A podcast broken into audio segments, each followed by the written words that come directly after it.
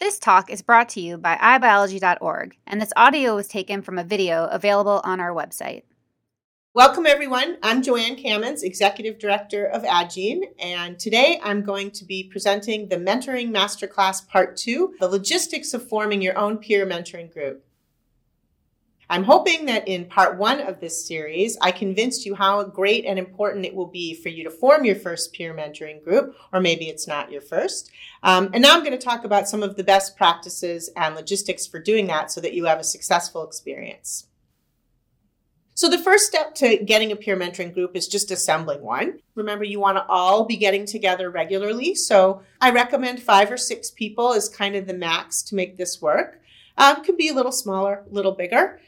The group can be all the same. You could be all from one department or all the same career stage. Maybe you're all third year scientists or first year postdocs or just at your first new job.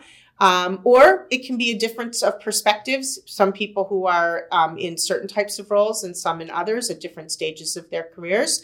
Uh, there are different advantages to each of those. It, it's up, it's worth thinking about a little bit what you want your group to be based on the things that you want to accomplish. Sometimes it's good to find peers that share a, a similar problem that they're trying to solve. So the very first Massachusetts Association for Women in Science mentoring group was um, as I recall, five women who wanted to transition from academia to industry, and their advisors were blocking them. So they had a very, very similar barrier. Uh, advisors that wouldn't write them recommendations or refused to support their exploration. Um, and all five of them ended up with jobs in industry and are now wildly successful some 15 years later. So, um, you know, that very first group was a group formed to solve a specific problem. So assemble your list and start making the asks. Be prepared to explain the things I'm going to tell you about logistics because people will want to know how much time is it going to be? What are you asking of me? Um, and, you know, one thing I will mention is that if you choose people within your department or your lab to do this, confidentiality will be a little bit different because there will be you might not want to cry in front of those people. Um, you might not want to, you know, admit that you're struggling with something.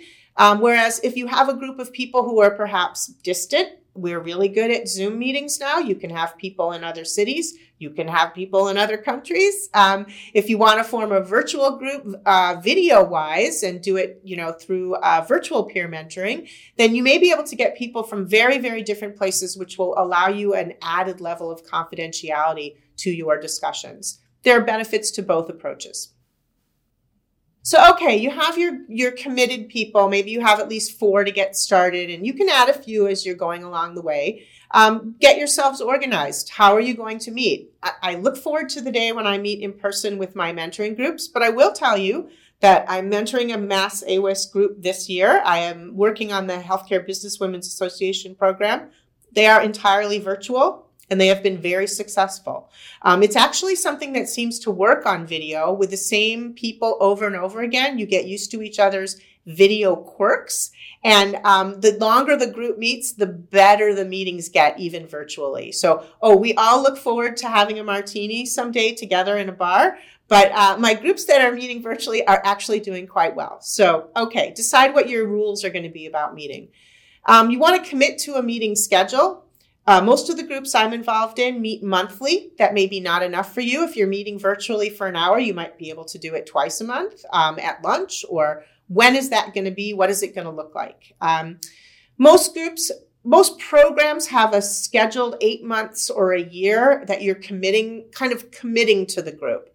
I will tell you that about half of the groups that I'm involved in continue to meet indefinitely maybe not every month, but irregularly because they just want to. Actually, one of the first places I heard about peer mentoring was in a book called Every Other Thursday uh, by Ellen Daniell, which is a group of women in California, a group of women scientists who met every other Thursday for 18 years or more, probably more at this point when the book was written, just to support one another through uh, all of their career changes. Um, and the huge benefits that I read about in that book is one of the things that really turned me on to this model. So, okay, but that's a lifelong commitment that sounds a little scary. So stick with the eight months and get people interested enough to that one part of the commitment. So you really want to talk with the group about really committing to making the meetings. Um, it's the success of mentoring groups is directly correlated, and I mean scientifically because we have a lot of data on this, directly correlated to actually meeting. Almost no other criteria is important. Who's in the group, what they talk about, none of those things matter. What matters is that they actually get together every month so that by month four, they know one another and they can start even doing better work and supporting one another even better. So I'm not talking about if you have a health emergency or I actually had one mentoring group where our second meeting was disrupted because one woman had an early delivery of her baby. Okay, we don't kick people out of the group for those things. We we we we adjust, but um, we try really hard to have the meetings on the scheduled day. If one person can't make it, meet anyway. Power through. Keep going. So you also want to decide how you want to communicate. Again, we've gotten so good at remote communication. There's so many great tools. Um, I have a WhatsApp group with my current group. Um, we have Google Docs that we share, and we'll talk more about content later. Um, we put our agendas and we have folders of content and things to read. Um, all of those things can help. You just have to decide what the rules are. Um, if we email one another, how long should it take before we respond? It's really important that you kind of set these ground rules, write them down, put them in that Google Doc, um, and so that everybody knows what they're committing to. And you know, you can pressure one another to do it well. Some groups actually have a signed commitment in some programs I've been in. They make a document where they actually create a mentoring contract, if you will. If that seems like it's going to work for you, I can provide you a template. That's a great idea. But even just saying it out loud, what you all agree to is probably enough, and recording the rules and the norms of the group. So then you want to plan for success because, as I mentioned, chances are this is going to be successful. Is a very high rate of success if everyone meets those first two criteria. They're interested and they're willing to commit some time. So what I think really works best is that each meeting has one leader and uh, maybe not the first meeting or the second, but then you assign a leader for each meeting who's responsible for the topic, for the discussion, maybe provides reading material or other exercises to be done, and kind of nudges everyone to remember them to show up and prepare. Rotating that responsibility, it's a leadership management type role. It's practice in that, that job, um, is another benefit of the mentoring team. Um, usually, in the first meeting or pre meeting, um, the group will discuss their general areas of interest and figure out what they want to cover. One way to do that is to have everyone bring three topics that they're interested in, and you can see if there's commonality, or you can have a vote, um, or some topics are so popular that they're clearly the first ones to start with. And some topics may take more than one meeting.